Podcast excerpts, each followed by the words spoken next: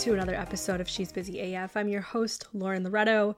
And before we dive into this, I just want to complain for a second because I just want to flip the chicken in my kitchen that's cooking for dinner that my husband so nicely started. oh my god. That my husband so nicely started for me um, for dinner. And I was wearing one of my favorite shirts. It's white which is problem number one. Um, and like oil splashed all over it, and as you know, oil stains. I don't I don't have any baby powder in this house. I can't go get some right now. So I'm just wallowing in my own sadness. this has nothing to do with this episode. Okay, we are gonna go ahead and dive in. So title kind of clickbaity, kind of not. Stay with me. I promise this is a good one. Uh, it's gonna be good. It's gonna be good because well, first of all, um, I'm a little all over the place lately, and so I want to, before I get into this topic, say that there's going to be a lot more guests on the podcast coming up because I'm getting kind of sick of talking to myself. I think I said this on an episode recently, but, but I'm just going to say it again. I'm getting sick of talking to myself. I know that some of you take me with you to the grocery store and listen to me there, and that's great, but I really think it's time. It's time to elevate this podcast. It's time to not be the only one speaking on it all the time. So if you're interested in being featured on the podcast, head to she'sbusyaf.com. There's a little form there. Or uh, just DM me on Instagram because, you know, I can send you a link there too. but we are taking applications and uh, yeah, I'm just excited to talk to other people. Although I know that you guys, I've gotten feedback before that you guys really like the conversational style too. Um, so we have some, we do have some exciting guests coming up. So there's that. But, anyways, back to this episode why am I going to talk about this today? Okay, I have had a lot of conversations with different types of brands. Now, I'm talking brands who are like big and have marketing teams, and then brands who are still like solopreneurs essentially or starting to grow a team. And no matter what, I name a business where we don't wear a lot of hats or have to pick up the slack in some way or another, and things within the business take a back seat. Now, I'm going to talk about marketing today. we are just talking about marketing because I could go on and on and on about all the things in our business that have taken a backseat and just in general with businesses. Obviously, my specialty is marketing. So today we are talking about marketing, and that is the difference between brands who struggle and brands who don't. Marketing is is part of that. So let's just get into it. We're gonna start here. We're going to start with the two different types of businesses, which, yes, brands who struggle, brands who don't is one of them, but we're going to talk about it in the sense of marketing. So, First, we have businesses who market themselves consistently, no matter what, no matter what. And then businesses who let marketing take a back seat when things get busy. Now, I know I know that this can be extremely layered. We can go in so many different directions from there, but let's focus on this. Businesses who market themselves consistently versus businesses who let marketing take a back seat when things get busy. The ones who market themselves consistently, if that's you, it's because you have support, whether that's time or a team. It doesn't have to be a team. You probably have time or you make time to market your business. Oh my gosh, I could get into like motivational speaking here about you can make time for anything. But like honestly, when you're wearing a lot of hats, no one wants to hear that. so either you've carved out time in your schedule, you're sacrificing something somewhere to spend your time on marketing if you were doing this alone but you're making it work. At the end of the day, that's what I call support. You're making it work. For those of you who let it take a back seat, this is not me bashing you. I'm actually going to spend this episode helping you. so don't tune out yet. But when you let it take a back seat, if at all ever, um, I'm actually thinking of Haley from Propagy, who might be listening to this right now, who she's one of the people who listens to me in the grocery store. She actually has a email newsletter that speaks to this. It's like Messy in the Middle podcast. Or no, sorry, it's that's her podcast name. It's called Mostly Thursdays. And I love that she titled it that because it's like she's not committing to sending it out every Thursday. She's committing to sending it out mostly on Thursdays. So that's a great example. But even still, you know, like we let ourselves sometimes if we are solo doing marketing ourselves sometimes we let it take a backseat and and it's simply because you don't have the support when if you're the one solo doing your marketing in your business or if even if you're a brand who's doing it let's say someone takes time off or let's just say you're sick and marketing has to take a back seat because client work takes the front seat always does it not? You don't have the support. You simply don't have the time or a team to help you. It happens.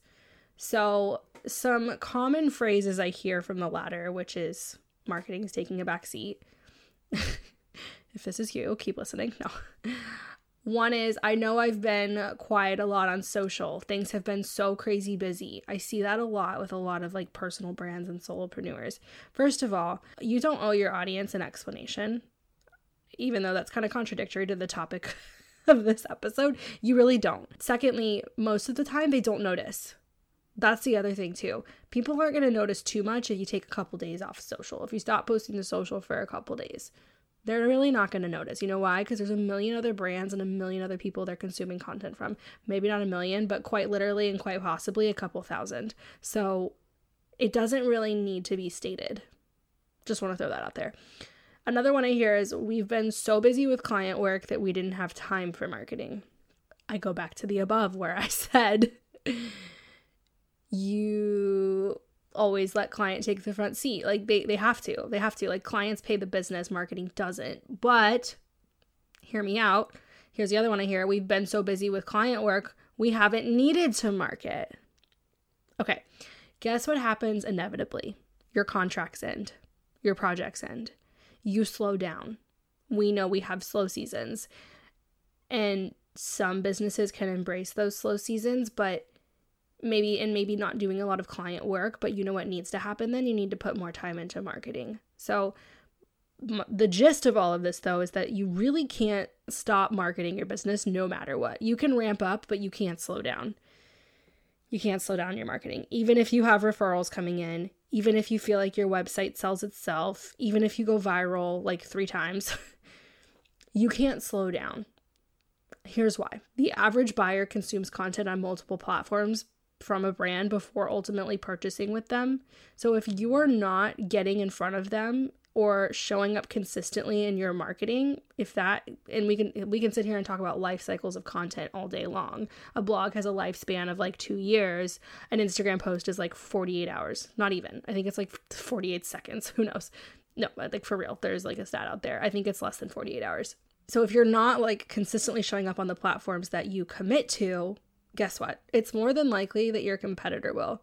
And it's more than likely that your competitor is going to stay top of mind and and even if we're not talking about a competitor here because I some people like to think like that, some people don't. We we all have competition. They're going to choose someone else over us. But even if even if it's not a competitor, even if you're not even if you are the only person they've consumed content from in your field and they know that they want to buy from you, they could if you if you are not still constantly getting in front of them they'll pass you up for a different investment. I've literally done this before as a service provider.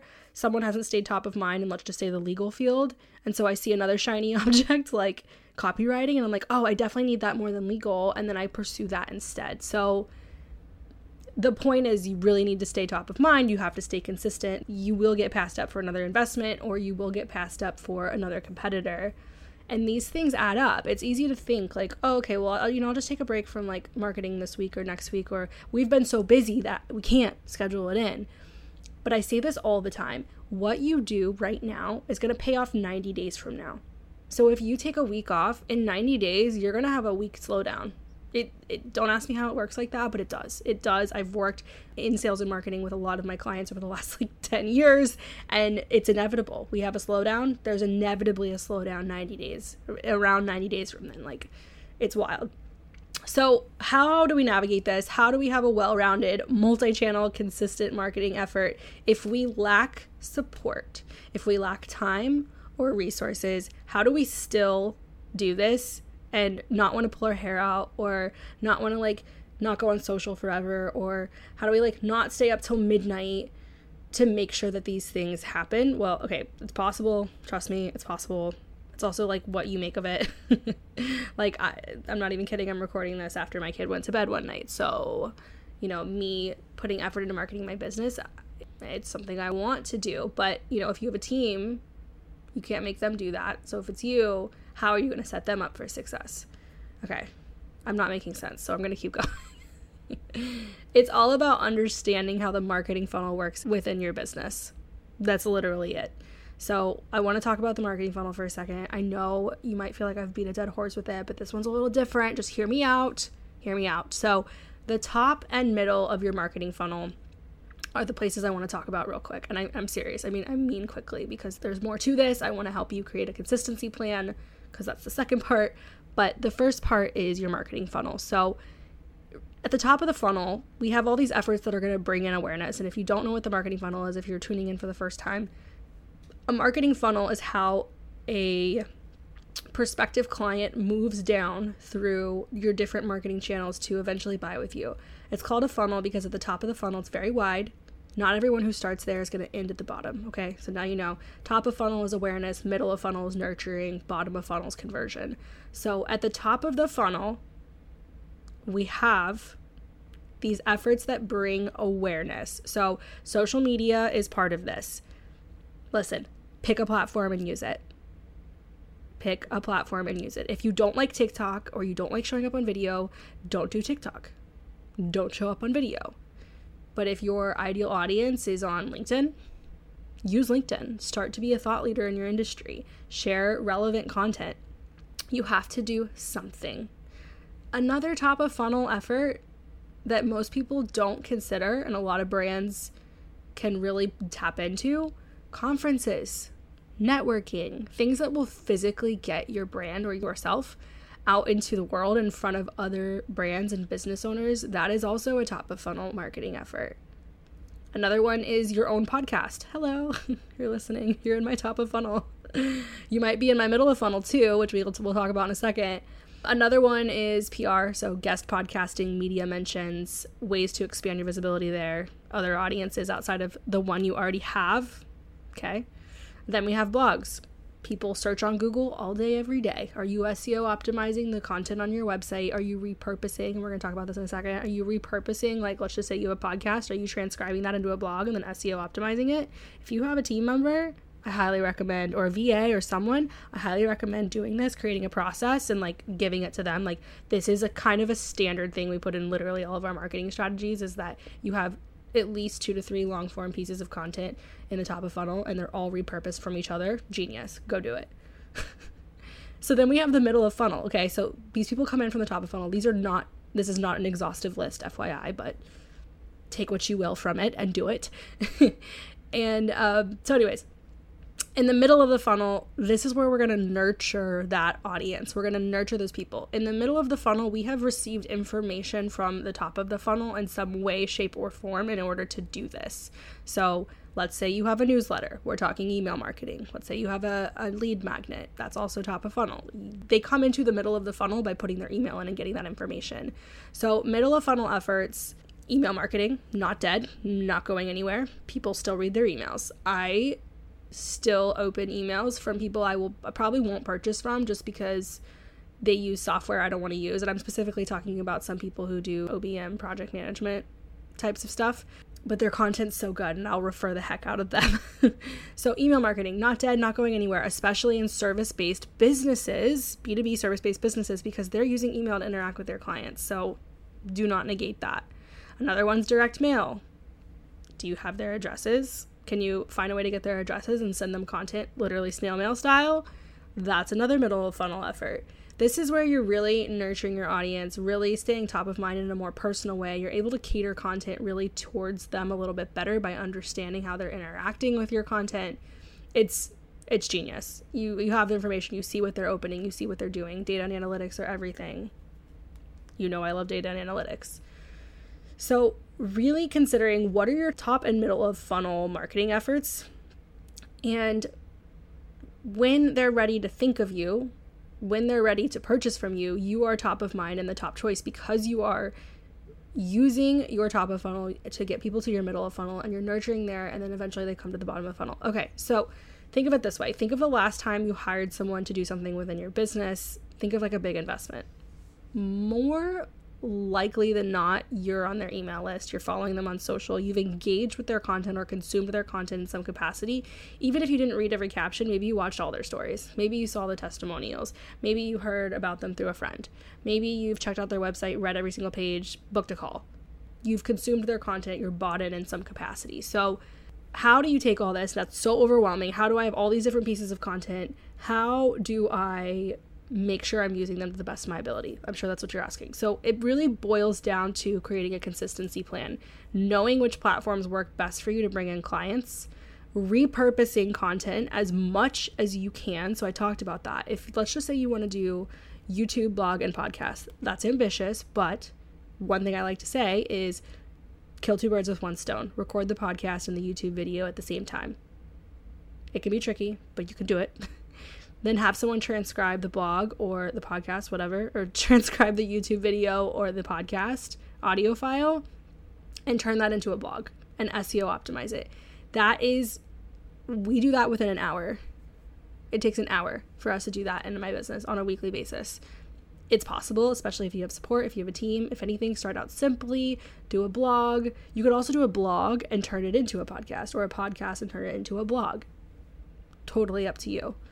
Also, you want to lean into marketing that feels good for your business and matches your brand persona. Like I was saying, if TikTok is like not it for you, if that's not what you want to do, don't do it. But also, what feels good for your business, what matches your brand persona. If you've got a sense of humor and like people laugh at you all the time in person, or same thing with like your team member and they like know how to use video editing platforms, maybe video is a good idea and maybe you can get in front of your audience that way, especially now that like TikTok's a search platform, which like can you believe that? That's crazy. So think about what matches your brand persona. Also, like I always love to say LinkedIn, like I'm a silly person I talk about silly things on LinkedIn. Don't let a platform limit how you use it either. So create content for platforms that matches your brand persona. Be unique. Do what you got to do. Jump on the trends. Do what do what you want to do. Do what feels good for the business. Second to last, have processes for creating content so that you can bring on support.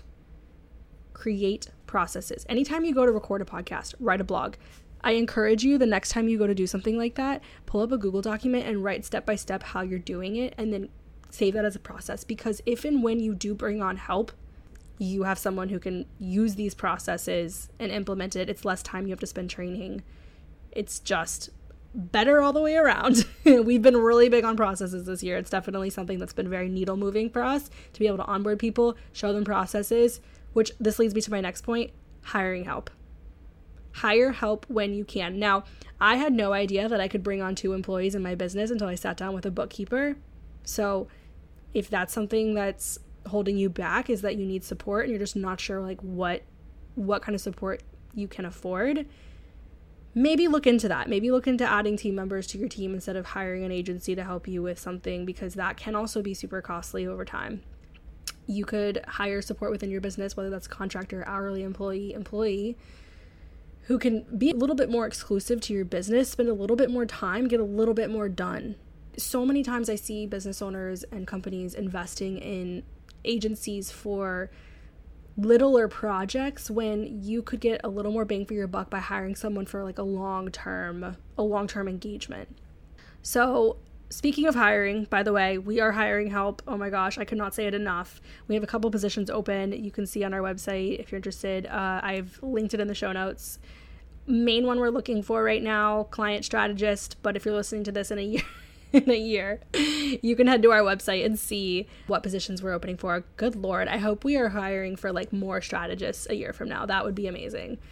So, anyways, if you need help with any of the above, any of the above, meaning marketing funnel, consistency plan, well rounded, achievable marketing funnel, processes for your marketing. Our 90 day marketing plans accomplish it all. You can book a call with us to learn more. I've linked that down in the show notes.